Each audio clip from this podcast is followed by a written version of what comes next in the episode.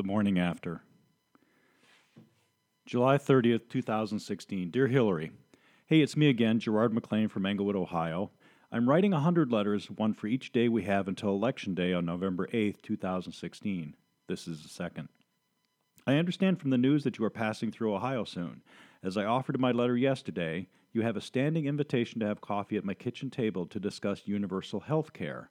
I look forward to your advance team calling me, or, or you can tweet me at Gerard McLean. I'm really not that hard to find.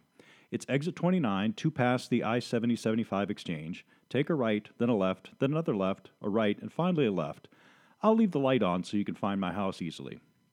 I have some deeper thoughts on the definition of univers- universal health care that I think you are wavering a bit from Thursday, but for now I wanted to reaffirm my resolve in the matter at hand. Specifically, in exactly one day, I will be writing yet another very large check to Anthem Blue Cross Blue Shield of Ohio for which I will receive zero hours of actual medical care.